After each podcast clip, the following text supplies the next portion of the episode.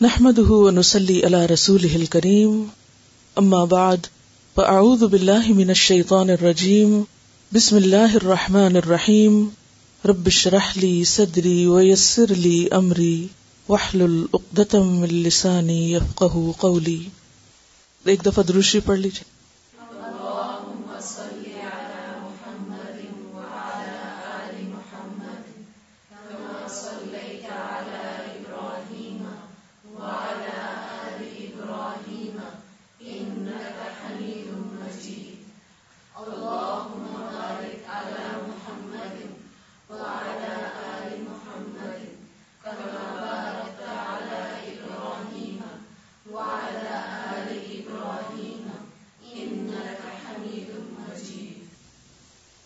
حسن اخلاق کی دعا مانگیے، جو آئینہ دیکھتے ہوئے پڑھتے ہیں۔ ایک چھوٹے سے کاغذ پر اس دعا کو لکھیں اور آئینے کے اوپر لگا دیں۔ ہوم ورک کی ڈائری نکالیے اور لکھیے اس پر۔ اس سے کیا ہوگا؟ ہفتے بھر میں آئینہ تو دیکھیں گے یا نہیں؟ ہر ایک کو دیکھنا ہی پڑتا ہے۔ تو اگر آپ وہاں اسے لگا لیں گے، تو جب بھی اپنی شکل دیکھیں گے، تو اس وقت آپ صرف ظاہری شکل نہیں، بلکہ اپنی حقیقی شکل سنوارنے کے لیے بھی دعا کریں گے۔ تو چلیے پڑھیے۔ اللہ کما حسن تخلقی فحسن خلقی۔ اہم ترین چیز یہ ہے کہ جو کچھ ہم سیکھیں، اس پر عمل بھی کریں۔ اگر ہم عمل کریں گے تو سیکھنے کا فائدہ ہوگا۔ اور اگر عمل نہ کیا تو کیا ہوگا؟ مزید بوجھ جمع ہوتا جائے گا۔ سب نے اپنا ہوم ورک نوٹ کر لیا کہ اپنے آئینے کے اوپر یہ دعا لکھ کر لگانی ہے، کیونکہ قلم کے استعمال کے بغیر نہ علم بڑھ سکتا ہے اور نہ ہی عمل۔ چلیے پڑھیے۔ اللہ کما حسن تخلقی فحسن خلقی۔ ترجمہ بھی دوبارہ دہرا دیتی ہوں۔ اللہ اے اللہ کما جیسا کہ حسن تا تو نے اچھا بنایا، خوبصورت بنایا، خلقی، میری خلق کو، میری صورت کو، میری شکل کو۔ فحسن، تو اچھا بنا دے، خوبصورت بنا دے۔ خلقی، میرے خلق کو، میرے اخلاق کو، میری عادات کو۔ اللہ کما حسن تخلقی فحسن خلقی۔ اللہ کما حسن تخلقی فحسن خلقی۔ اب پوری روح سے دعا مانگے، سوچ سمجھ کے صرف الفاظ پہ نہیں، معنی پہ توجہ رکھتے ہوئے اپنی شکل یاد کرتے ہوئے اور پھر اپنی عادتیں۔ اللہ کما حسن تخلقی فحسن خلقی۔ آج کا ہمارا ٹاپک ہے، یہ چیپٹر ہے نرمی کے بارے میں۔ اچھے اخلاق، اچھی عادات کا نام ہے، اچھے مزاج کا نام ہے، اچھی گفتگو کا نام ہے، اور اچھی عادات میں سب سے اچھی چیز اور ابتدائی چیز نرمی ہے۔ نرمی کے لیے عربی میں لفظ استعمال ہوتا ہے الرفق۔ اور روٹ کیا ہے؟ را، فا قوف رفق کہتے ہیں کسی کو نفع پہنچانا، کسی کو فائدہ دینا۔ اور رفق کہتے ہیں نرم، آسان اور مہربانی کے برتاؤ کو۔ اسی طرح رفق کا لفظ اس چیز کے لیے بھی استعمال ہوتا ہے جس سے مدد لی جائے یعنی فائدہ مند ہو۔ رفقا کہتے ہیں ساتھیوں کی جماعت کو، اور ساتھی بھی اکٹھے کب رہتے ہیں؟ ساتھی یا دوست کب بنتے ہیں جب آپ نرم ہوتے ہیں؟ تو آپ دیکھیے کہ ایک لفظ دوسرے سے کس طرح جڑا ہوا ہے۔ رافقہ کہتے ہیں، لطف و مہربانی کو، بہتر سلوک کو۔ تو رفق کہتے ہیں، نرمی کو۔ اور رفیق کا لفظ آپ نے سنا ہوگا۔ رفیق کس کو کہتے ہیں؟ ساتھی کو، دوست کو۔ اور دوست دوست کے لیے کیا ہوتا ہے؟ نرم نرم خو۔ مہربان اچھا سلوک کرنے والا۔ مرفق عربی میں کہتے ہیں کوہنی کو، کوہنی۔ اور کوہنی کس لیے استعمال کی جاتی؟ ٹیک لگانے کے لیے، جس سے سہارا لیا جاتا ہے۔ اور اسی طرح مرتفقہ کا لفظ آپ پڑھ چکے ہیں قرآن پاک میں۔ وساعت مرتفقہ، اور حسنت مرتفقہ، سہولت کا سامان، سہولت کی جگہ۔ اور مرفقہ کہتے ہیں اس چھوٹے تکیے کو جو سوتے وقت منہ کے نیچے رکھا جاتا ہے، گال کے نیچے رکھا جاتا ہے۔ یعنی گال کے نیچے کیسی چیز رکھیں گے؟ جو بہت سافٹ ہو، نرم ہو۔ مثلاً کسی اینٹ پہ آپ چہرہ نہیں رکھ سکتے۔ تو مرفقہ وہ چھوٹا تکیا جو آپ کے گال کے نیچے ہوتا ہے۔ اور تکیا نرم چیز ہوتی ہے۔ تو مرتفق کہتے ہیں بیسیکلی تکیا لگانے کی جگہ۔ جنت کو بھی مرتفق کہا گیا اور جہنم کو بھی مرتفق کہا گیا۔ اور جنت حسنت مرتفقہ ہے اور جہنم ساعت مرتفقہ ہے۔ بہترین ٹھکانا بہترین جگہ جنت۔ جہاں جنت کے عام فضا یا عام مزاج جو ہے، اس میں کیا چیز غالب ہوگی؟ نرمی۔ تو دنیا میں بھی جن لوگوں میں نرمی ہوتی ہے یا جس گھرانے میں نرمی ہوتی ہے وہاں فضا جنت کی طرح ہو جاتی ہے۔ دنیا بھی جنت بن جاتی ہے جن لوگوں کے باہم معاملات نرمی پر مبنی ہوتے ہیں۔ اور وہ دنیا بھی جہنم بن جاتی ہے جہاں لوگوں کے درمیان یا لوگوں کے مزاج میں سختی پائی جاتی ہے۔ اور بخاری اور مسلم کی ایک صحیح حدیث میں مومن کی مثال ایسے پودے سے دی گئی ہے کہ جسے ہوا کا جھونکا گرا دیتا ہے اور دوسرا جھونکا اٹھا دیتا ہے۔ کبھی آپ کسی کھلے میدان میں گئے ہوں یا کسی پودے کو آپ نے دیکھا ہوگا کہ ہوا چلتی ہے تو اس کا مزاج کیسے ہوتا ہے یا وہ کیسے نظر آتا ہے۔ آندھی ہو، طوفان ہو، اس میں کون سے پودے سروائو کر سکتے ہیں؟ جن میں نرمی ہوتی، کیونکہ وہ آگے سے جھک جاتے ہیں۔ اور جب ہوا، آندھی، طوفان ختم ہوتا ہے تو وہ پھر کھڑے ہو جاتے ہیں۔ تو اسی طرح وہ لوگ جو لوگوں کے ساتھ معاملہ کرتے وقت نرم ہو تو کیا ہوتا ہے جب ان کی طرف سے بد مزاجی، بد اخلاقی کا سامنا کرنا پڑتا ہے، تو وہ اس کو سہ جاتے ہیں۔ اور پھر جب وہ طوفانی دور ختم ہوتا ہے، تو دوبارہ اپنی اصل حالت پہ آ جاتے ہیں۔ تو حدیث کے الفاظ کا ترجمہ ہے، مومن کی مثال ایک زرعی پودے کی طرح ہے، جس کو ہوائیں ہلاتی رہتی ہیں۔ کیونکہ اس دنیا میں کچھ بھی سمود نہیں۔ کبھی مشرقی ہوا ہے تو کبھی مغربی اور کبھی شمالی ہے تو کبھی جنوبی، کبھی ایک طرف سے ہوا آئے گی اور کبھی دوسری طرف سے۔ کبھی یہ نہیں ہو سکتا کہ حالات خاموش رہیں اور اسٹل رہیں، ساکت رہیں، جامد رہیں اور آپ صبح سے شام اس طرح بسر کریں کہ کوئی ہلچل نہ ہو۔ کہیں بھی جس سے واسطہ پڑے گا وہاں نرمی گرمی ہوگی۔ لیکن ایسے میں آپ ہوا نہیں روک سکتے۔ یا کسی کے کنٹرول میں ہے، ہوا کو روکنا۔ نہیں ہے۔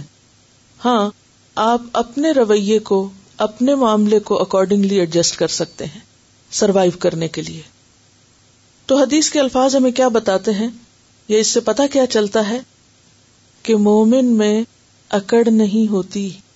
مومن اکڑ والا نہیں ہوتا۔ اکڑ ایمان کے منافی ہے۔ اکڑ کیا چیز ہوتی ہے؟ کسی بھی چیز کو اکڑا ہوا جب پاتے ہیں تو کیا ہوتا ہے؟ یعنی اسٹفنس کسی بھی چیز کے لیے نقصان دہ ہوتی ہے۔ اس کو توڑ دیتی ہے۔ ٹوٹ جاتا ہے وہ۔ ختم ہو جاتا ہے۔ ہمارے جسم کے اندر کتنی لچک ہے۔ اللہ تعالیٰ نے مضبوط ہڈیوں کے بیچ میں کیا رکھے ہیں؟ جوڑ۔ کہ جو ہمیں موڑ دیتے ہیں اکارڈنگلی جہاں جہاں ہمیں مڑنے کی ضرورت ہوتی۔ اور اگر ہمارے ہاتھ اکڑے ہوئے ہوتے، سیدھے مثلاً انگلیاں اسٹف ہو جاتی ہم کسی کام کے قابل نہ رہتے۔ اگر ہماری ٹانگیں اکڑی بھی ہو یا کمر اکڑی بھی ہو، تو کیا ہو؟ ہم اٹھنے بیٹھنے کے قابل نہ رہے اسی طرح پودوں میں اگر آپ دیکھیے کہ ایک تنا اگر سنبھالے ہوئے ہے اس کو، تو باقی شاخوں کے اندر کتنی نرمی اور لچک ہوتی۔ اور وہ لچک ہی ان کو خوبصورت بناتی کہ ہوا کے جھونکے سے وہ جھولتے رہتے ہیں اور ایک عجیب نظارہ پیش کرتے رہتے ہیں۔ خواہ پتے ہوں یا شاخیں ہوں یا گھاس ہو گھاس میں بھی آپ دیکھیں کہ جب نرمی ہوتی ہے اور وہ ہوا کے ساتھ جھوم رہا ہوتا ہے، تو کس قدر خوبصورت لگتا ہے۔ اسی طرح آپ دیکھیں کہ ہماری ریڑھ کی ہڈی، جس کے بارے میں آتا ہے کہ سب سے پہلے جسم میں پیدا ہوتی ہے اور مرنے کے بعد بھی سارا جسم گھل جاتا ہے، وہ نہیں ختم ہوتی۔ اور وہیں سے دوبارہ انسان پیدا ہوگا۔ لیکن اس میں بھی اللہ تعالیٰ نے کتنے جوڑ رکھے اور کس قدر نرمی رکھی ہے کہ مختلف جگہوں سے ہم بینڈ کر سکتے ہیں۔ اور اگر یہ راڈ ہوتا تو ہماری زندگی حرام ہو جاتی۔ کس قدر مشکل ہوتا۔ تو یاد رکھیے، اخلاق پہ بات کرتے ہوئے خلق اور خلق دونوں کو ساتھ لے کے چلیں گے۔ کسی بھی چیز کی اگر پیدائش میں یا خلق میں سختی ہے تو کیا ہوگا؟ وہ بھی ٹوٹ جائے گی۔ اور اسی طرح اگر انسان میں سختی ہے تو لوگ اس کو، حالات اس کو توڑ دیں گے۔ زہر بن نبی سلمہ جو تھا عرب جاہلیت کا ایک بہت زبردست شاعر تھا اور اس کے بہت سے اشعار جو ہیں وہ بہت حکیمانہ ہیں۔ ایک شعر میں وہ کہتا ہے ملا یوسان فی امور کثیرتن یدرس بانیاب ویوطا بمنسمی اس کا معنی یہ ہے کہ ملا یوسان جو بنا کے نہیں رکھتا۔ سنا صنعت۔ فی امور ان کثیرتن، بہت سے معاملات میں۔ تو اس کا انجام کیا ہوتا ہے؟ یدر رس بھی انیاب انیاب کہتے ہیں کچلیوں کو، دانتوں کو۔ تو پھر کیا ہوتا ہے؟ کچل دیا جاتا ہے بے انیا بن کچلیوں کے ساتھ۔ وہ یوتا، اور رون دیا جاتا ہے بے من سمی کھروں کے ساتھ یا پاؤں کے ساتھ۔ یعنی جو شخص جس کے اندر نرمی نہیں ہوتی، جو دوسرے کے ساتھ ایڈجسٹ نہیں کرتا، تو پھر ایسا شخص اپنے لیے کانٹے کھڑے کرتا ہے۔ اپنے لیے آفات کو جنم دیتا ہے۔ اپنے لیے مصیبتوں کو کھڑا کرتا ہے۔ اور کیا کرتا ہے؟ کہ آ بیل مجھے مار پھر وہ اپنی بےزتی کا سامان خود کرتا ہے اور اپنے لیے مشکلات خود پیدا کرتا ہے۔ تو مومن کیسا ہے؟ پودے کی طرح۔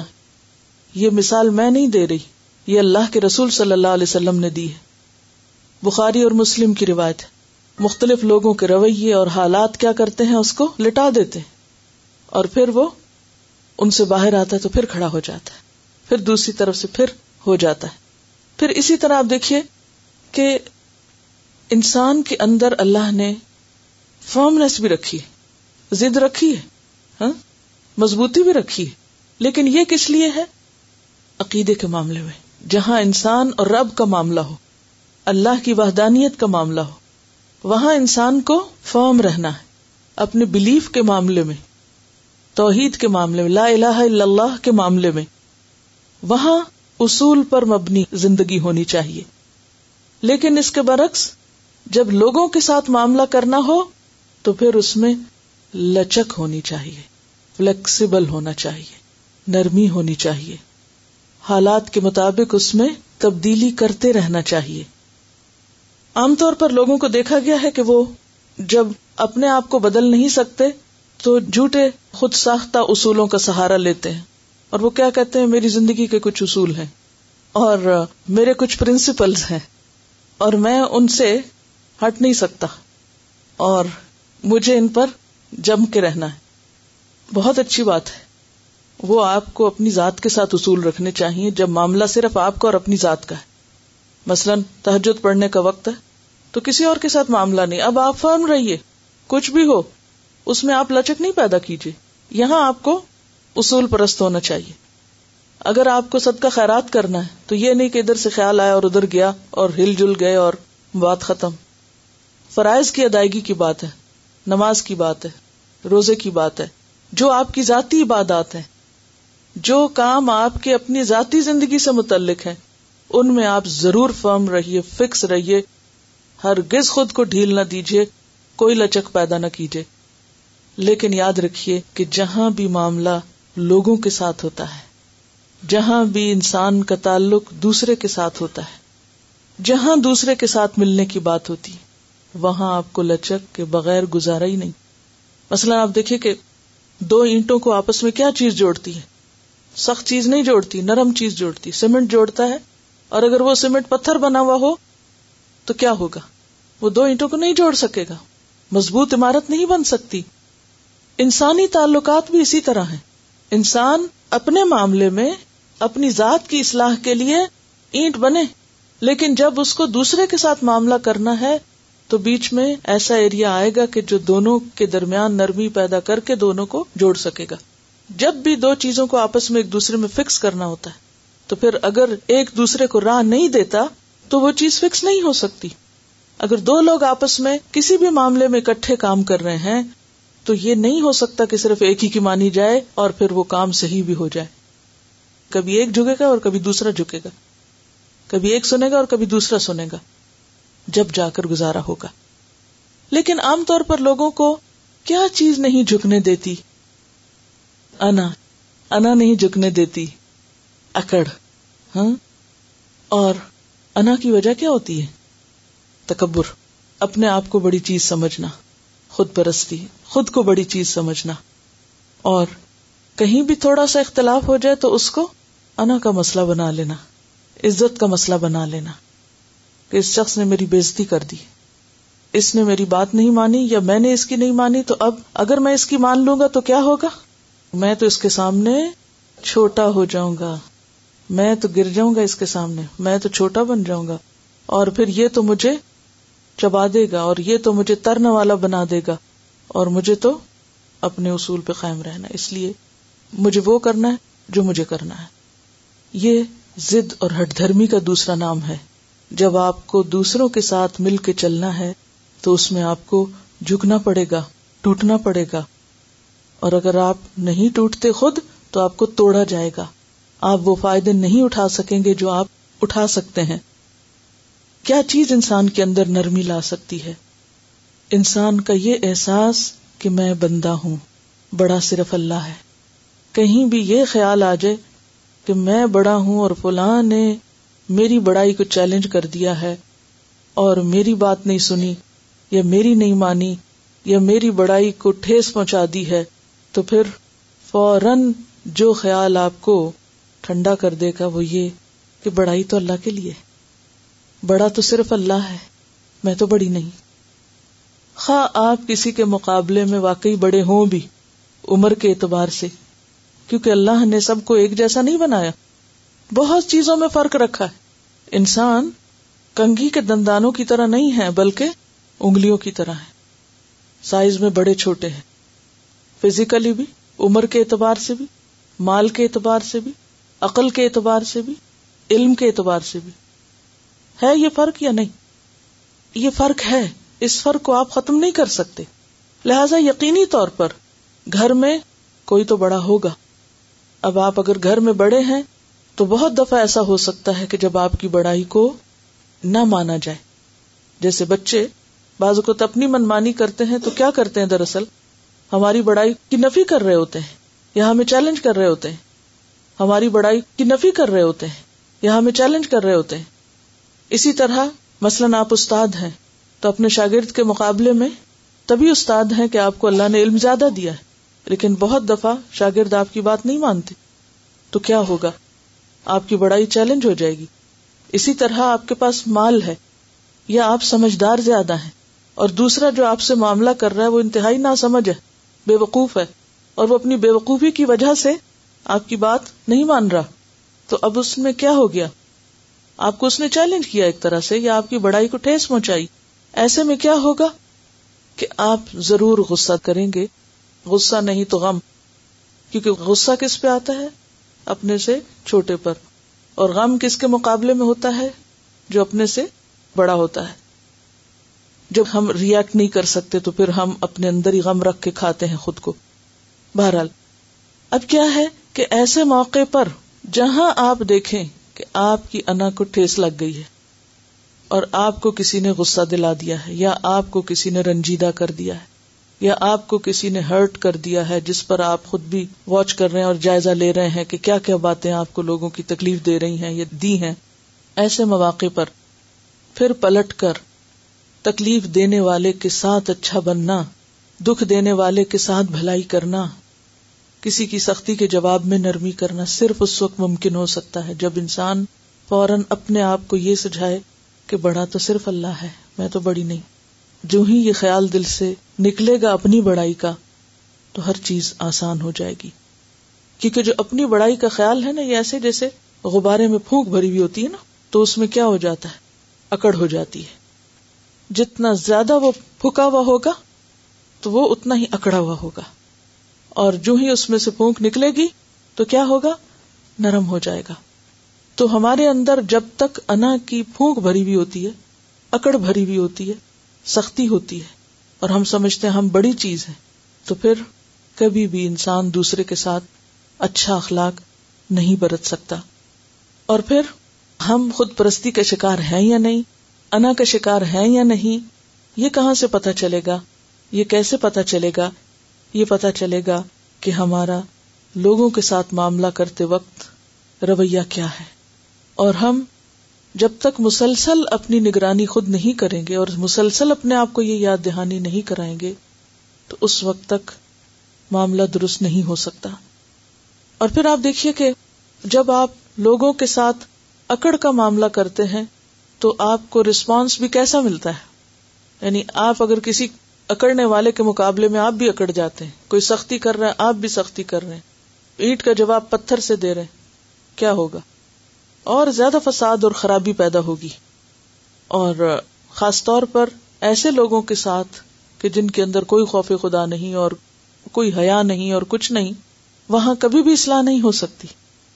اس میں آپ دیکھیے کہ جب آپ اکڑ کے معاملہ کرتے ہیں تو لوگوں کی انا جگا دیتے ہیں۔ آپ دوسروں کی انا ہٹ کر دیتے ہیں۔ اور جب انا جاگ جاتی ہے تو پھر نتیجہ کیا ہوتا ہے؟ مسئلہ بڑھتا ہے۔ مسئلہ بڑھ جاتا ہے۔ اور اگر آپ نرمی سے کام لیتے ہیں تو آپ لوگوں کے ضمیر کو جگاتے ہیں۔ کس کو جگاتے ہیں؟ ضمیر کو جگاتے ہیں۔ اور جب آپ کسی کا ضمیر جگا دیں تو پھر کیا ہوتا ہے؟ جب کسی کا ضمیر جاگ جائے تو پھر آپ اس سے بدلا نہ بھی لیں تو کیا ہوگا؟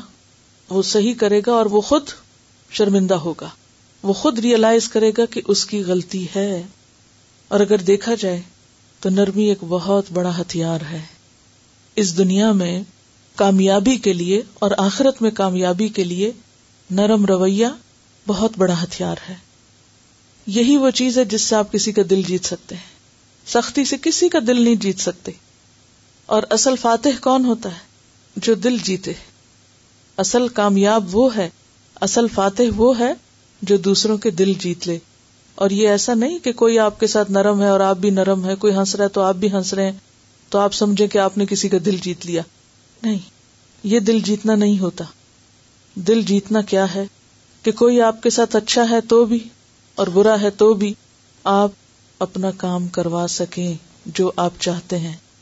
اور اس میں ہم دیکھتے ہیں کہ نبی صلی اللہ علیہ وسلم نے کس طرح لوگوں کو وہ سب سکھا دیا جو آپ سکھانا چاہتے تھے۔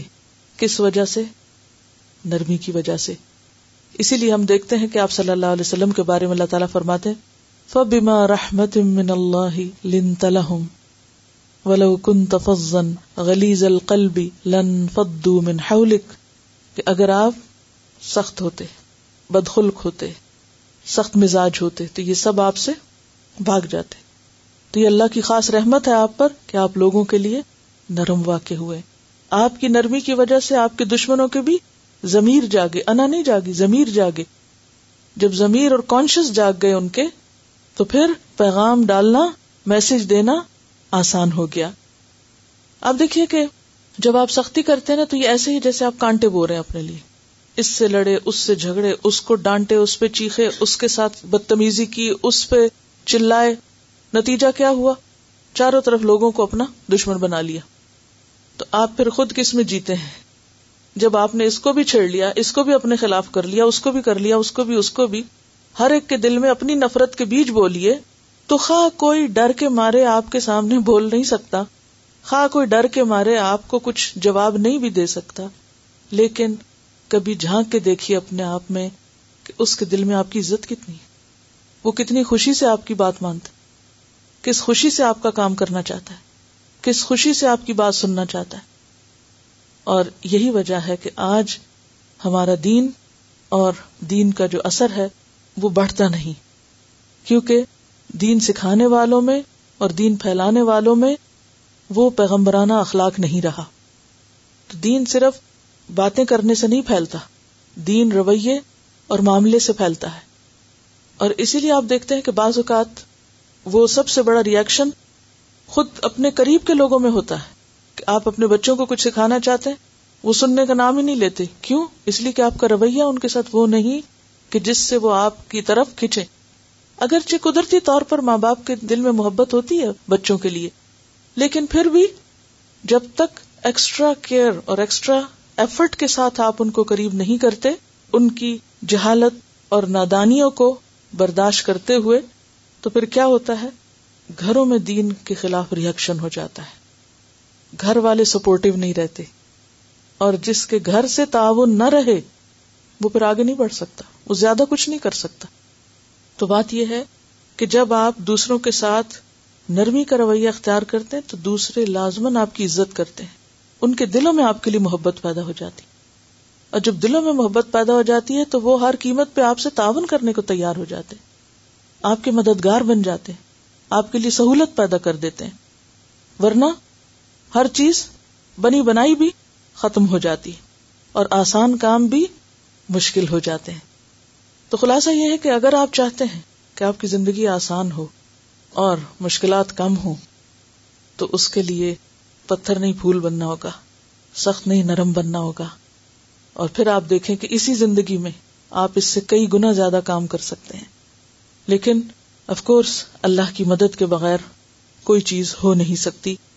تو پھر جب تک بندے کا معاملہ اللہ تعالی سے درست نہ ہو، تو کچھ بھی درست نہیں ہو سکتا۔ تو حسن اخلاق کی بنیاد کیا ہے؟ اللہ کا ڈر، تنہائی میں بھی اور لوگوں کے سامنے بھی۔ ایسا ڈر کہ خود کو ہم خود ہی سزا دے سکیں۔ اس سے پہلے کہ لوگ ہم سے نفرت کریں اور لوگوں کی نظر میں ہم گریں، ہم خود کو خود اپنی نظروں سے دیکھ کر اپنی اصلاح کر لیں۔ تو رفق جو ہے، نرمی اور جینٹلنس اور اچھے معاملے کا نام ہے۔ اب آپ کتاب کھول لیجیے اس تمہید کے بعد، قال اللہ تعالی وقف جناحك لمن اتبعك من المؤمنین سورت اشعراء اللہ تعالی کا ارشاد ہے، اور ایمان لانے والوں میں سے جو لوگ تمہاری پیروی اختیار کریں ان کے ساتھ توازو سے پیش آؤ، نرمی سے پیش آؤ۔ یہ کس کو کہا جا رہا ہے؟ محمد الرسول اللہ صلی اللہ علیہ وسلم کو۔ کیا کہ جو آپ پر ایمان لا رہے ہیں، ظاہر ہے کہ آپ پیغمبر ہیں، آپ کا مقام اور مرتبہ بڑا ہے اور باقی سب آپ کے فالوورز ہیں۔ اپنے فالوورز کے ساتھ، گویا اپنے سے چھوٹوں کے ساتھ کیا کریں؟ ان کے سامنے اپنے کندھے جھکا کے رکھیں۔ بڑوں کے سامنے تو مجبورن بھی جھکانے پڑتے ہیں۔ یعنی اگر آپ کے سامنے کوئی بڑا ہے، تو آپ کو جھکنا پڑے گا۔ لیکن یہاں کس کے آگے جھکنے کو کہا جا رہا ہے؟ ہم؟ کیا سمجھ میں آتی بات؟ دنیا کا سب سے بڑا انسان ہے محمد صلی اللہ علیہ وسلم۔ آپ سے کہا جا رہا ہے۔ یعنی آپ کے مرتبے اور مقام سے بڑا کسی کا مقام نہیں ہے انسانوں میں سے۔ ان سے کہا جا رہا ہے۔ کہ آپ اپنے سے چھوٹوں کے ساتھ کیسے پیش آئیں؟ کندھے جھکا کے رکھیں۔ جناح کس کو کہتے ہیں؟ کندھا، بازو، ونگ، پر۔ اپنے پر جھکا دیں۔ کس کے لیے؟ اپنے پیروکاروں کے لیے۔ اپنے ساتھیوں کے لیے۔ کیا سبق ہے ہم سب کے لیے؟ ہم میں سے جو جس بھی بڑائی کے مقام پر ہے، خواہ ماں ہے یا بڑی بہن ہے یا استاد ہے یا کوئی لیڈر ہے یا وٹ ایور کچھ بھی۔ کیا اس کے لیے نمونہ ہے محمد صلی اللہ علیہ وسلم کی زندگی میں؟ کیا کریں؟ اکڑنے والے تو یہ نہیں کر سکتے۔ پھر ہم کس سنت کی پیروی کے دعوے کرتے ہیں؟ ہم گردن اکڑا کے کیوں رکھتے ہیں؟ کہ اگر ہم نے نیچے کر دی تو کیا ہوگا؟ اندر کی آواز کہتی ہے چھوٹے ہو جاؤ گے۔ شیطان کیا وسوسہ ڈالتا ہے؟ لوگوں کے لیے ترن والا بن جاؤ گے۔ اب یہاں تو تمہیں حق ہے نا کہ تم بڑے بن کے دکھاؤ۔ بڑا بننا صرف اکڑنا نہیں ہے۔ بڑے بننے کے لیے اور بہت سی چیزیں۔ وقف جنا من اتبع من المؤمنین ماں باپ کے لیے جھکنے کا حکم تو دوسری جگہ ہے ہی۔ کہ ماں باپ کے لیے کیا کرو آج سے پیش آؤ کندھے جھکا کے۔ تو وہاں کیا ہے؟ بڑے کے سامنے چھوٹے کا جھکنا۔ اور یہاں چھوٹوں کے سامنے بڑے کا جھکنا۔ گویا سب کے لیے ہی جھکنے کا حکم۔ قال اللہ تعالی عزت علی المؤمنین عزت علی الکافرین اللہ تعالی کا ارشاد ہے، جو مومنوں پر نرم اور کفار پہ سخت ہوں گے۔ صحابہ کرام کی خصوصیت قرآن پاک میں بتائی گئی ہے۔ تو گویا، اوپر والوں کے مقابلے میں بھی نرم، نیچے والوں کے مقابلے میں بھی نرم، اور ساتھ والوں کے، برابر والوں کے لیے بھی نرم۔ کیا دلیل ہے؟ بڑوں کے سامنے جھکنے کی؟ ماں باپ کے سامنے جھکنے کا قرآن نے حکم دیا۔ چھوٹوں کے سامنے جھکنے کی؟ نبی کریم صلی اللہ علیہ وسلم کو حکم دیا گیا۔ اور ساتھیوں کے لیے، ساتھ برابر والوں کے لیے صحابہ کرام کی مثال دی گئی کہ آپس میں ایک دوسرے کے لیے نرم ہے انہا قالت قال رسول اللہ صلی اللہ علیہ وسلم، اذا اراد اللہ عز وجل بأہل بیت خیرا، ادخل علیہم الرفق. رواہ احمد۔ انا عائشہ عائشہ رضی اللہ تعالی عنہا سے روایت ہے۔ انہا قالت، کہتی ہیں، قال رسول اللہ صلی اللہ علیہ وسلم، کہ رسول اللہ صلی اللہ علیہ وسلم نے فرمایا، اذا اراد اللہ جب ارادہ کرتا ہے اللہ تعالی عز و جل، عز و جل، بے اہل بیت، کسی گھر والوں کے ساتھ، بیت گھر کو کہتے ہیں اور اہل بیت گھر والے، کسی گھرانے کے ساتھ خیرن بھلائی کا یعنی جب اللہ چاہتا ہے کہ کسی گھر پہ یا کسی گھرانے پہ بھلائی ہو ادخلا داخل کر دیتا ہے، علیہم ان پر الرفقہ نرمی۔ سید عاشر رضی اللہ عنہا سے روایت ہے کہ رسول اللہ صلی اللہ علیہ وسلم نے فرمایا، جب اللہ تعالی کسی خاندان کے لیے بھلائی چاہتے ہیں، تو ان میں نرمی ڈال دیتے ہیں۔ یعنی اس گھرانے کے اندر جو چیز پرویل کرتی ہے، جو اس گھرانے کا ایک عام اصول ہے یا اس گھر کے افراد کے آپس کے تعلقات نرمی پر مبنی ہے تو وہاں خیر ہی خیر ہے، برکت ہی برکت ہے، بھلائیاں ہی بھلائیاں ہیں۔ گویا ان کے لیے بھلائیوں کے دروازے کھل جاتے ہیں۔ حدیث کی راویہ عائشہ رضی اللہ تعالی عنہ ہے، جو کہ خود اپنی زندگی میں، اپنے گھرانے میں والد کے گھر بھی اور نبی صلی اللہ علیہ وسلم کے گھر بھی نرمی اور شفقت کو دیکھتی رہی اور پھر آپ کے اپنے اخلاق اور مزاج کے اندر بھی وہ نظر آتی ہے۔ کون تھی حضرت عائشہ؟ نبی صلی اللہ علیہ وسلم کی اہلیہ تھی ان کا جو نصب بیان کیا جاتا ہے، ام المؤمنین سید عائشہ بنت ابی بکر صدیق، قریشیہ، تیمیہ، مکیہ۔ ان کو ام المومنین کہا جاتا ہے، نام عائشہ ہے، ابو بکر کی بیٹی ہیں، قریشیہ ہیں یعنی خاندان قریش سے تعلق رکھتی ہیں، تیمیہ ہے، ان کے قبیلہ تیم کی طرف ان کی نسبت ہے، اور مکیہ ہیں کیونکہ مکہ میں پیدا ہوئی والد اور والدہ دونوں ہی صحابی تھے، دادا کو بھی یہ سعادت نصیب ہوئی۔ حضرت فاطمہ سے آٹھ سال چھوٹی تھی مکہ میں پیدا ہوئی اور اس وقت جبکہ آپ صلی اللہ علیہ وسلم کی نبوت کا اعلان ہو چکا تھا۔ یعنی مسلمان خاندان میں پیدا ہوئی یعنی حضرت ابو بکر اسلام لا چکے تھے۔ آپ نبی صلی اللہ علیہ وسلم کی کتنی محبوب تھی اس کے بارے میں آپ اندازہ لگا سکتے ہیں کہ امر ابن العاص جو آٹھ ہجری میں مسلمان ہوئے، انہوں نے نبی صلی اللہ علیہ وسلم سے پوچھا کہ یا رسول اللہ صلی اللہ علیہ وسلم، لوگوں میں سب سے زیادہ آپ کو پیارا کون ہے؟ فرمایا عائشہ۔ انہوں نے پوچھا، مردوں میں سے؟ فرمایا، اس کا باپ۔ اور صحابہ کرام کو یہ بات بہت اچھی طرح پتا تھی کہ آپ حضرت عائشہ سے کتنی محبت کرتے ہیں۔ لہذا روایات میں آتا ہے کہ جس دن آپ حضرت عائشہ کے گھر ہوتے، صحابہ کثرت سے آپ کے یہاں تحائف بھیجتے۔ تاکہ آپ کی خوشی حاصل کر سکے اور متعدد واقعات ہمیں ملتے ہیں جب آپ صلی اللہ علیہ وسلم کے ہاں حضرت عائشہ آ گئی یعنی رخصتی ہو گئی جو کہ جنگ بدر کے بعد ہوئی۔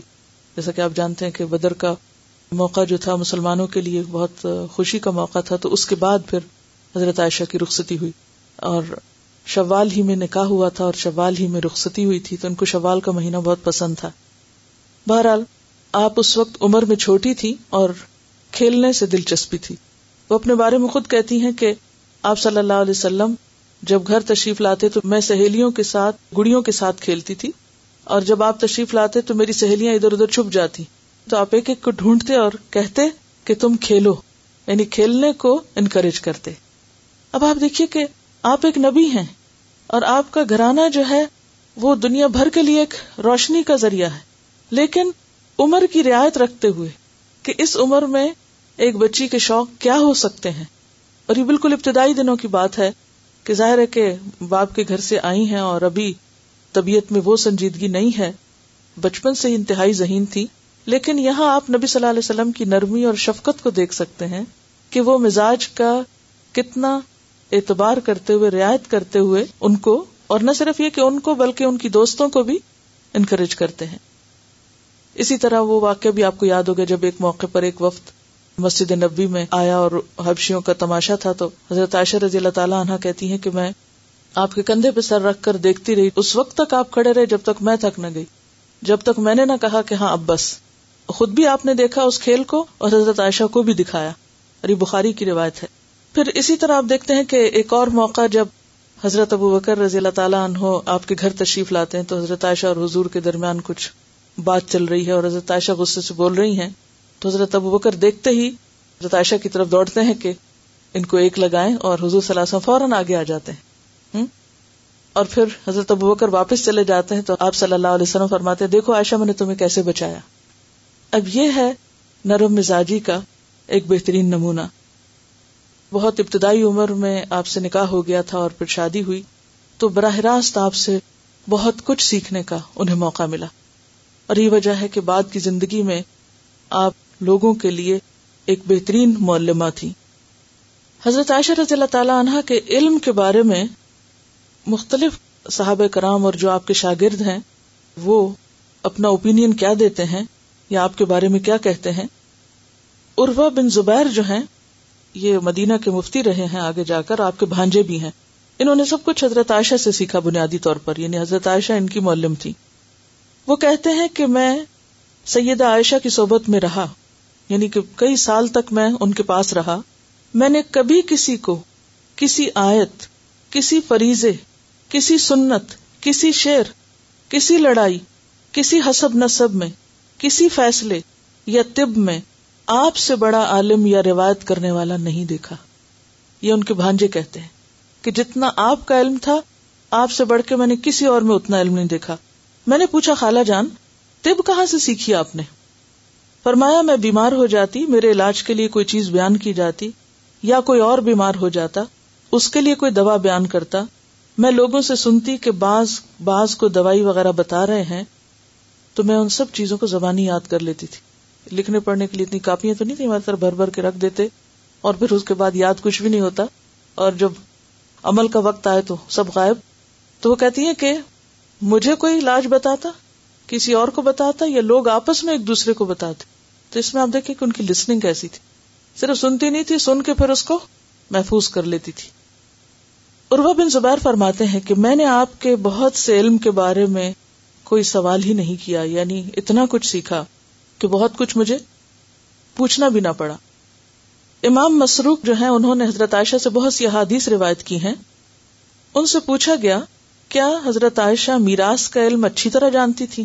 یعنی علم وراثت؟ تو مسروق کہتے ہیں، اللہ کی قسم، میں نے بڑے بڑے صحابہ کرام کو دیکھا کہ وہ میراث کے بارے میں سیدہ عائشہ سے سوال کیا کرتے تھے۔ وہ کہتے ہیں کہ میں نے بزرگ صحابہ کرام کو دیکھا یعنی عمر میں بھی بڑے اور علم میں بھی بڑے، کہ وہ ان سے میراث کے بارے میں پوچھتے تھے۔ ابو موسا اشری روایت کرتے ہیں، ہم اصحاب محمد صلی اللہ علیہ وسلم کو جب کسی مسئلے میں کوئی مشکل پیش آتی اور ہم نے اس مسئلے کے بارے میں سیدہ عائشہ سے پوچھا تو ہم نے اس مسئلے کا علم ان کے پاس پایا۔ کبھی ہمیں محرومی نہیں ہوئی کہ ہم جائیں کچھ پوچھنے کے لیے اور وہ کہیں کہ میں نہیں جانتی۔ اور کہا جاتا ہے کہ اگر سیدہ عائشہ کے علم کا تمام عورتوں سے موازنہ کیا جائے، تو ان کا علم بڑھ کر ہوگا۔ یعنی دور نبوت کی جتنی بھی خواتین تھی یا بعد کے زمانوں میں بھی دین کا علم جتنی بھی عورتوں کے پاس ہے، ان سب کو اکٹھا کر لیا جائے تو اس پر حضرت عائشہ کا علم جو ہے وہ حاوی ہوگا، بھاری ہوگا۔ پھر اسی طرح عطا ابن ابی رباح، وہ اکتابی ہیں، وہ کہتے ہیں کہ سیدہ عائشہ سب لوگوں سے زیادہ فقیر اور عام مسائل میں سب لوگوں سے زیادہ اچھی رائے رکھنے والی تھی۔ پھر اسی طرح یہ ہے کہ نہ صرف یہ کہ علم میں بہت آگے تھی، عمل میں بھی بہت آگے تھی۔ یعنی جو کچھ پاس ہوتا، وہ صدقہ کر دیتی تھی۔ سیدنا عربہ بن زبیر کہتے ہیں، میں نے سیدہ عائشہ کو دیکھا کہ وہ ستر ہزار تقسیم کر رہی ہیں۔ اب یہاں درہم دینار کا لفظ نہیں، اس لیے میں کچھ ایڈ نہیں کر سکتی کہ ستر ہزار تقسیم کر رہی ہیں اور خود اپنی کمیز کے گریبان کو پیون لگا رکھا ہے۔ یعنی دینے میں اتنی آگے تھی اور اپنی ذات پہ خرچ کرنا بھول جاتی۔ ایک دفعہ معاویہ بن نبی سفیان نے حضرت عائشہ کے پاس ایک لاکھ درہم بھیجے اور وہ کہتے ہیں، کیونکہ بھانجے ہیں، پاس ہی رہتے تھے۔ اور وہ کہتے ہیں، اللہ کی قسم، شام نہ پڑنے دی کہ سب تقسیم کر دیے۔ آپ کی کنیز نے کہا، کاش اگر آپ ایک درہم کا ہمارے لیے گوشت خرید لیتی. تو انہوں نے کہا، اگر تو یہ بات نہ کہتی تو کیا ہوتا؟ یعنی اب جو ہونا تھا وہ ہو گیا۔ ہاں؟ یا اگر کہنا تھا تو جب پہلے کہتی، اب جب دے چکے تو دے کے کیا پچھتانا؟ اور بہت سے واقعات ان کی سخاوت کے۔ پھر اسی طرح روزے کثرت سے رکھتی تھی۔ حج کا بھی بہت شوق تھا۔ اور ان کے مقام کا اندازہ اس سے لگا سکتے ہیں کہ یہ بخاری کی روایت ہے۔ رسول اللہ صلی اللہ علیہ وسلم نے فرمایا اے عائشہ، یہ جبریل آپ کو سلام کہتے ہیں۔ کہتی ہیں کہ انہیں بھی سلام ہو اور اللہ کی رحمت ہو ان پر یا رسول اللہ صلی اللہ علیہ وسلم۔ آپ جو کچھ دیکھتے ہیں ہم نہیں دیکھ پاتے۔ یعنی آپ تو ان کو دیکھ رہے ہیں کہ جبریل پاس تھے۔ انہوں نے سلام دیا تو پھر آپ نے آگے پہنچایا اور پھر بہت اچھی طرح جواب دیا۔ آپ دیکھیں کہ انہوں نے کہا کہ حاضہ جبریل یقر علیہ السلام۔ قالت و علیہ السلام و رحمت اللہ۔ زیادہ احسن انداز میں جواب دیا اور کہا، جو آپ دیکھتے ہیں وہ ہم نہیں دیکھ سکتے۔ اور پھر ہم دیکھتے ہیں کہ بہت فصیح لسان تھی یعنی بولنے میں بہت اچھی تھی۔ اور ان کے بارے میں معاویہ بن نبی سفیان کہتے ہیں کہ، واللہ ما سمعت قط ابلغ من عائشہ۔ اللہ کی قسم، میں نے سیدہ عائشہ سے بڑھ کر کسی کو فصیح و بلیغ کلام کرتے ہوئے نہیں سنا۔ احنف بن قیس، جو خود ایک بہت بڑے فصیح و بلیغ انسان ہیں۔ وہ کہتے ہیں، میں نے ابو بکر، عمر، عثمان، علی رضی اللہ عنہم اور ان کے بعد آنے والے خلفاء کے خطبے سنے ہیں۔ میں نے اللہ کی مخلوق کے منہ سے سیدہ عائشہ سے بڑھ کر فصیح و بلیغ کلام نہیں سنا۔ یعنی میں نے خلفاء کے خطبے بھی سنے اور حضرت عائشہ کا کلام بھی سنا ہے۔ لیکن جو کلام عائشہ رضی اللہ تعالی عنہا کا تھا، وہ کسی اور کا نہیں تھا۔ اور حافظہ اتنا اچھا تھا کہ بعض اوقات مسلسل اشار سنایا کرتی تھی جو مختلف قصائد کے تھے۔ اور وہ کہتی ہیں کہ میں نے لبید بن نبی ربیہ کے ایک ہزار شیر یاد کیے ہیں۔ یعنی حضرت عائشہ کو بے شمار شیر یاد تھے۔ اور پھر لوگوں کو تلقین کرتی تھی کہ لوگوں، اپنے بچوں کو شیر سکھاؤ۔ اپنے بچوں کو شیر سے سیراب کرو۔ اس سے ان کی زبانوں میں مٹھاس پیدا ہوگی۔ یعنی بہترین عربی زبان جب آئے گی، جب عربی کلام ان کو آئے گا یعنی وکیبلری بڑھے گی۔ آج آپ دیکھیں کہ بچوں کو ابتدا میں کیا سکھاتے ہیں؟ پوئٹری سکھاتے ہیں ہاں؟ نرسری رائمز اور ابتدا میں نظمیں وغیرہ بچوں کو یاد کراتے ہیں۔ پھر اسی طرح عروا بن زبیر فرماتے ہیں کہ سید عائشہ کو کوئی چیز درپیش آتی تو فوراً شیر سے جواب دیتی یعنی باتوں میں بھی ان کے بہت سے شیر ہوتے۔ اور اسی طرح جب کوئی عورت شادی ہو کر آتی تو اس کو بھی نصیحت کرتی، جو رشتے کی تلاش میں ہوتا اس کو بھی نصیحت کرتی۔ ایک موقع پہ کہتی ہیں کہ نکاح ایک بندھن ہے، تم میں سے ہر ایک کو خوب دیکھ لینا چاہیے کہ اپنی بچی کو وہ کس کے ساتھ باندھ رہا ہے۔ اور اسی طرح یہ بھی کہتی کہ چھوٹی عمر کی بچی کی دلچسپی کا لحاظ رکھو اور اندازہ لگایا کرو جو کھیل کود میں دلچسپی رکھتی ہے یعنی اس کے لیے ویسا ہی ماحول فراہم کرو۔ اسی طرح شادی شدہ خواتین کو بھی نصیحت کرتی کہ تم اپنے خامدوں کے لیے دل میں گھر کر جانے والی خوشبو استعمال کیا کرو۔ پھر اسی طرح آپ صلی اللہ علیہ وسلم سے یہ حدیث بھی روایت کرتی ہیں۔ آپ نے جو حدیث فرمائی ہے کہ دنیا ایک ساز و سامان ہے اور بہترین چیز اس میں نیک عورت ہے۔ پھر اسی طرح رسک کے بارے میں لوگوں کو کہتی کہ دنیا کے کونوں میں رسک تلاش کرو۔ یعنی ایک جگہ بیٹھے نہ رہو، اگر ایک جگہ نہیں ہے تو اس کے لیے کہیں اور چلے جاؤ۔ یہ حضرت عائشہ کا کال ہے کہ دنیا کے کونوں میں رسک تلاش کرو۔ پھر اسی طرح اور بھی آپ کے بہت سے ذرعی اقوال ہیں، جس سے یہ پتہ چلتا ہے کہ حضرت عائشہ رضی اللہ تعالی عنہا بے پناہ ذہین اور صاحب علم خاتون تھی۔ بہرحال، حضرت عائشہ رضی اللہ تعالی عنہا ہی سے یہ حدیث روایت ہے کہ کسی خاندان میں جب اللہ تعالی بھلائی چاہتے ہیں تو ان کے اندر نرمی پیدا کر دیتے ہیں۔ اگلی حدیث ہے ان ابی الدرداء ان النبی صلی اللہ علیہ وسلم قال من اعطی حظه من الرفق فقد اعطی حظه من الخير ومن حرم حظه من الرفق فقد حرم حظه من الخير رواه الترمذي ان ابی الدرداء ابو دردار رضی اللہ عنہ سے روایت ہے ان نبی صلی اللہ علیہ وسلم قال نبی صلی اللہ علیہ وسلم نے فرمایا من جو کوئی اعتیا دیا گیا حزہ اپنا حصہ من الرفقی نرمی میں سے۔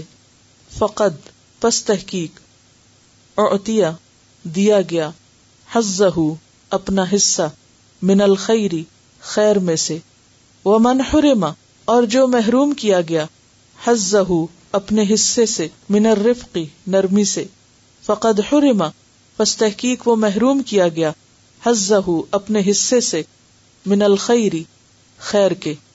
رواہ ترمیزی اسے ترمیزی نے روایت کیا، کتاب البر وسلتی سیدنا ابو الدردار رضی اللہ عنہ سے روایت ہے کہ نبی کریم صلی اللہ علیہ وسلم نے فرمایا، جس کو نرمی میں سے حصہ ملا، تو اسے خیر میں سے حصہ ملا، اور جو کوئی نرمی کے حصے سے محروم رہا، وہ خیر سے محروم رہا۔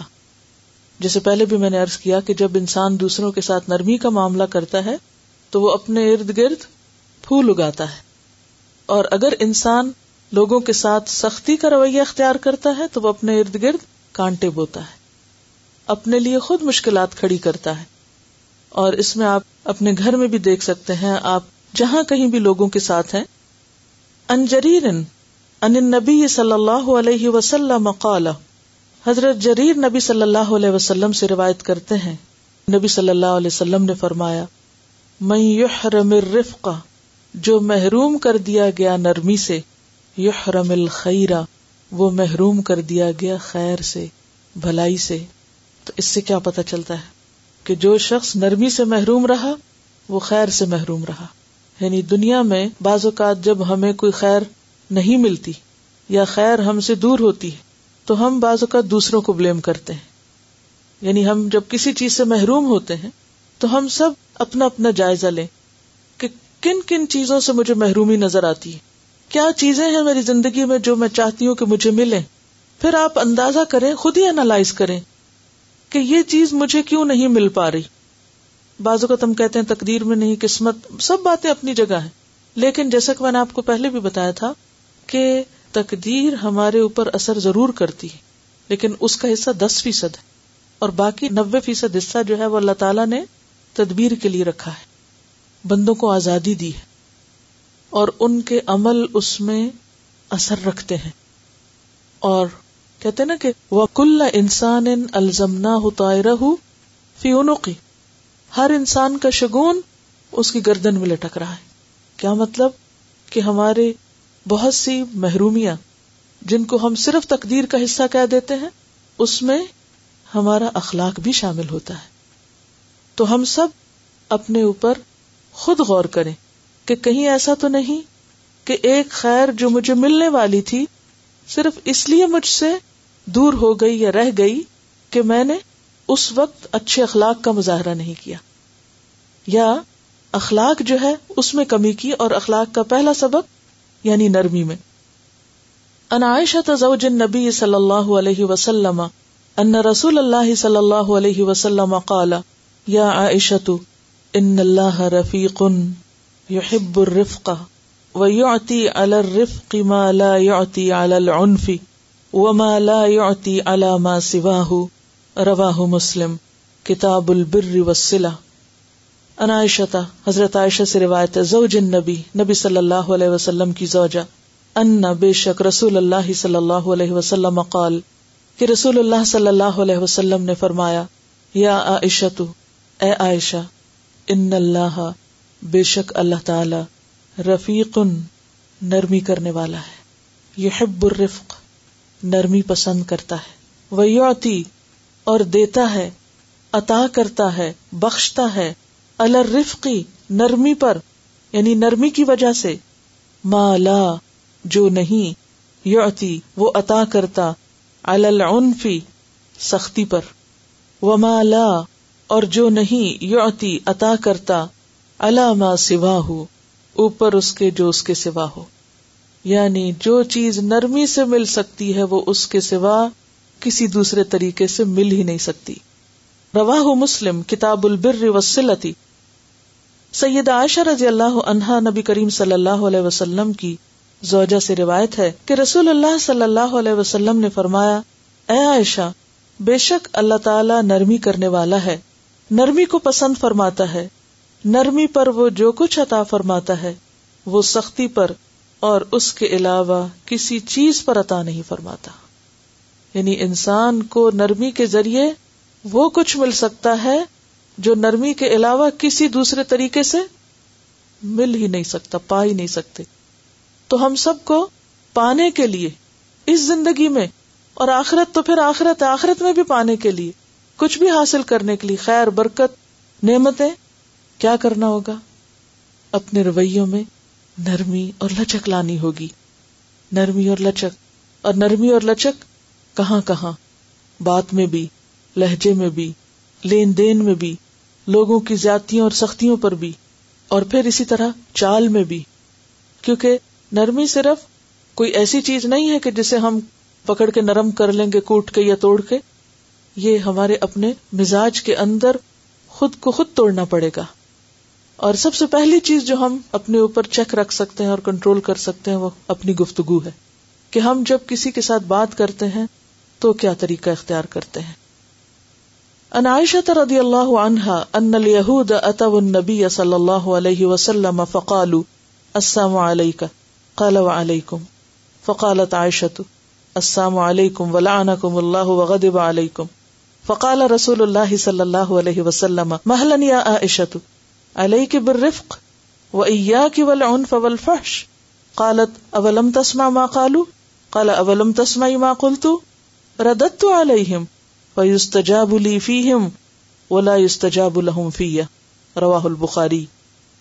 ان عائشہ رضی اللہ عنہ حضرت عائشہ رضی اللہ تعالی عنہ کہتی ہیں، ان الیہود، بے شک یہود اتو آئے النبی نبی صلی اللہ علیہ وسلم کے پاس۔ فقالو، تو وہ کہنے لگے، السلام علیکہ، آپ پر موت ہو۔ قالا فرمایا، نبی صلی اللہ علیہ وسلم نے و علیکم اور تم پر بھی۔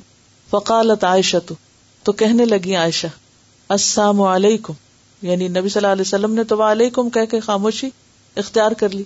حضرت عائشہ نے خوب جواب دیا، السلام علیکم، تم پر موت ہو، ولعنکم اللہ۔ تم پر اللہ کی لانت ہو۔ وغضب علیکم تم پر اللہ کا غضب ٹوٹے۔ فقال رسول اللہ صلی اللہ علیہ وسلم۔ تو رسول اللہ صلی اللہ علیہ وسلم نے فرمایا محلن ٹھہر جاؤ، یا عائشہ۔ اے عائشہ، ٹھہر جاؤ ٹھہر جاؤ، رک جاؤ۔ علیہ کی برفق تم پر لازم ہے نرمی۔ اب ہونا تو یہ چاہیے تھا کہ آپ اور داد دیتے، خوب سنائی، بہت اچھا کیا، منہ توڑ جواب دیا۔ ایسا ہی کرنا چاہیے تھا۔ نہیں۔ اب آپ دیکھیے کہ آپ بیچ میں پڑھتے کہتے عائشہ رک جاؤ۔ نہیں، نرمی نرمی۔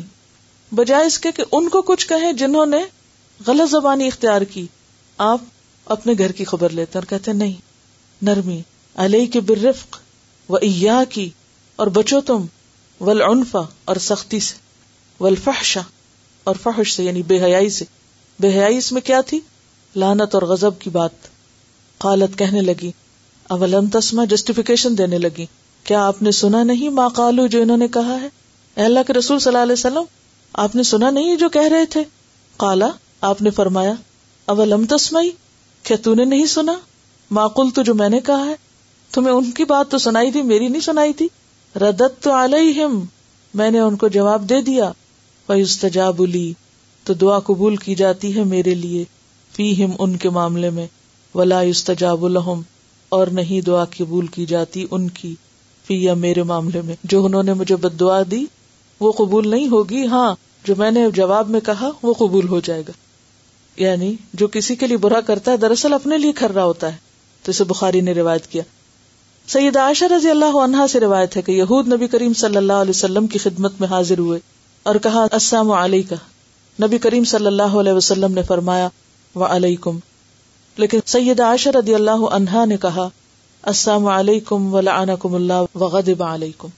تو رسول اللہ صلی اللہ علیہ وسلم نے فرمایا، ٹھہرو عائشہ، نرم خو اختیار کرو اور سختی اور بد کلامی سے ہمیشہ پرہیز کرو۔ انہوں نے کہا کہ آپ نے نہیں سنا کہ یہود کیا کہہ رہے تھے۔ نبی کریم صلی اللہ علیہ وسلم نے فرمایا، تم نے نہیں سنا کہ میں نے انہیں کیا جواب دیا۔ میں نے ان کی بات انہیں پہ لوٹا دی۔ میری ان کے بارے میں دعا قبول کی گئی۔ اور ان کی میرے بارے میں قبول نہیں کی گئی۔ انائشہ تزوج نبی صلی اللہ علیہ وسلم۔ حضرت عائشہ نبی صلی اللہ علیہ وسلم کی زوجہ فرماتی ہیں۔ ان نبی صلی اللہ علیہ وسلم۔ نبی صلی اللہ علیہ وسلم سے روایت کرتی ہیں۔ قالا کہ آپ نے فرمایا، ان الرفق لا يكون في شيء بے شک نرمی نہیں ہوتی کسی چیز میں اللہ مگر زانہ اسے خوبصورت بنا دیتی ہے۔ ولا ينزع من شيء۔ اور نہیں نکالی جاتی کسی چیز سے اللہ شانہ مگر اس کو بدنما بنا دیتی ہے ایبدار کر دیتی ہے۔ رواہ مسلم، کتاب البر وسلہ سید عائشہ رضی اللہ عنہا نبی کریم صلی اللہ علیہ وسلم کی زوجہ سے روایت ہے کہ نبی کریم صلی اللہ علیہ وسلم نے فرمایا، جس چیز میں بھی نرمی ہوتی ہے، وہ اسے زینت دار بنا دیتی ہے، اور جس سے یہ نکال دی جاتی ہے اسے ایب دار کر دیتی ہے۔ یعنی جہاں نرمی ہوگی، وہاں خوبصورتی ہوگی، رنگ و خوشبو ہوگی۔ اور جہاں سے نکل جائے گی، وہ چیز جیسے پھول سوکھ جاتا ہے اور ٹوٹ پھوٹ جاتا ہے، بے روح ہو جاتا ہے۔ تو جس انسان کے اندر نرمی ہوگی، اس کے اندر ایک خاص اٹریکشن ہوگی۔ اور جس میں سختی ہوگی، اس کے اندر وہ اخلاق کی خو نہیں ہوگی۔ ان عبد اللہ ابن مسعود قال قال رسول اللہ صلی اللہ علیہ وسلم، عبداللہ بن مسعود کہتے ہیں کہ رسول اللہ صلی اللہ علیہ وسلم نے فرمایا اللہ اخبرکم، کیا میں نہ خبر دوں تم کو؟ بمن، اس کے بارے میں جو یا حرام ہے النار، آگ پر۔ و، اور بمن، ساتھ اس کے جو تحرم، حرام ہے، علیہ، اس پر انار آگ۔ اللہ کل قریب اوپر ہر قریب کے حین نرمی کرنے والے کے، سہلن، آسانی کرنے والے کے۔ سیدنا عبداللہ بن مسعود رضی اللہ عنہ سے روایت ہے کہ رسول اللہ صلی اللہ علیہ وسلم نے فرمایا، کیا میں تمہیں ایسے لوگوں کی خبر نہ دوں جو جہنم کی آگ پر یا جہنم کی آگ ان پر حرام ہے؟ یہ ہر اس شخص پہ حرام ہے جو لوگوں کے قریب رہنے والا، نرمی کرنے والا آسانی کرنے والا ہے۔ گویا دنیا کے فائدے تو نرمی سے ملتے ہی ہیں۔ آخرت کا بہت بڑا فائدہ نرمی سے جو حاصل ہوتا ہے وہ کیا ہے؟ کہ جہنم کی آگ اس پہ حرام ہے اور وہ جہنم پہ حرام ہے۔ یعنی جہنم کی آگ اسے جلا ہی نہیں سکتی، اسے چھو ہی نہیں سکتی ہاں؟ اور وہ جہنم کی آگ میں جا ہی نہیں سکتا۔ یعنی ایک بات کو تاکید کے ساتھ دو انداز میں کہا گیا۔ وہ جہنم پہ حرام ہے، آگ اس پہ حرام ہے۔ اور وہ کون ہے؟ جو قریب ہے۔ یعنی آپ اس کے پاس ہو یا وہ آپ کے پاس ہو تو آپ میں اور اس میں ایسا ڈسٹینس نہ ہو کہ آپ اپنے دل کی بات اسے نہ کہہ سکیں یا وہ آپ کو نہ کہہ سکے یعنی قربت محسوس ہو اور اس کے ساتھ ساتھ نرم ہو اور پھر لوگوں کے لیے آسانی کرے، مشکلات نہ پیدا کرے۔ بعض اوقات ہوتا ہی ہے کہ چھوٹی سی بات ہوتی ہے، چھوٹا سا کام ہوتا ہے، لیکن انتہائی مشکل بن جاتا ہے۔ چھوٹا سا معاملہ ہوتا ہے، لیکن بہت بڑا ایشو بن جاتا ہے۔ تو اس میں کرنے کی چیز کیا ہے؟ کہ انسان دوسروں کے لیے آسانی پیدا کرنے والا ہو، معاملے میں نرمی کرنے والا ہو، اور لوگوں کے لیے قریب ہو۔ یعنی ایک ریپلشن نہ ہو اس کے اندر لوگوں کی، اور وہ لوگوں کو اپنے سے بگانے والا نہ ہو۔ تو اس میں آپ دیکھیے کہ پچھلا ہوم ورک جو آپ کا تھا، کہ تین ایسی باتیں لکھے جو دوسروں میں آپ کو اچھی نہ لگے یہ تو پہلے ہفتے کا ہوم ورک تھا، پھر دوسرے ہفتے کا یہ تھا کہ ایسے مواقع پر آپ کا ریئیکشن کیا تھا؟ کیا ویسا جو کسی نے آپ کے ساتھ کیا برابر کا معاملہ تھا؟ اس سے بہتر کا تھا یا اس سے بدتر کا تھا؟ اپنے آپ کو ایویلویٹ کرنا ہے۔ اب اگلے ہفتے میں آپ کو کیا کرنا ہے؟ کہ جہاں آپ لوگوں کے ساتھ معاملہ کریں، وہاں آپ دیکھیں کہ آپ کا معاملہ خواہ وہ آغاز میں ہو یا ریئیکشن میں ہو۔ نرمی پہ مبنی تھا یا سختی پہ مبنی تھا۔ یعنی منہ توڑ جواب دینے والا یا سن کے آرام سے بات کرنے والا۔ یعنی اس میں ہم پھر تھوڑا سا اور اسپیسیفک ہو جاتے ہیں کہ ہمیں اپنے لہجے کو چیک کرنا ہے کہ کمانڈنگ تو نہیں، معاملے کو چیک کرنا ہے کہ ہم لوگوں کے لیے مشکل تو نہیں پیدا کر رہے۔ اور پھر کیا ہم دوسروں کی بات سننے والے ہیں؟ بعض اوقات ہم کہہ دیتے ہیں کہ ہم سننا ہی نہیں چاہتے۔ آپ بتائیں نہ، کہیں نہ ہمیں۔ دوسری چیز یہ ہے کہ انشاءاللہ ہر لیسن میں ہر جو ٹاپک ہے اس کی جو میں آپ کو ڈیفینیشن بتا رہی ہوں، مثلاً اخلاق کیا ہے؟ اس کی چھوٹی سی دو تین لائنوں میں لمبی کہانیاں نہیں لکھنی۔ نرمی سے مراد کیا رفق کا معنی میں نے آپ کو لکھوایا۔ کیونکہ اگر آپ کو ڈیفینیشن پتا ہوں گی، تو فوراً آپ باقی چیزیں خود ریلیٹ کر لیں۔ ہر ایک اپنی اپنی زندگی میں پھر ان کو اپنے اپنے اعتبار سے ریلیٹ کر سکتا ہے۔ صرف ڈیفینیشن لکھا کریں گے اور ہوم ورک لکھیں گے۔ یہ پرسنل گرومنگ کا ایجنڈا ہے۔ سبحان اللہم و بحمدک نشہد اللہ الہ الا انت نستغفرک و نتوب الیک السلام علیکم و رحمۃ اللہ وبرکاتہ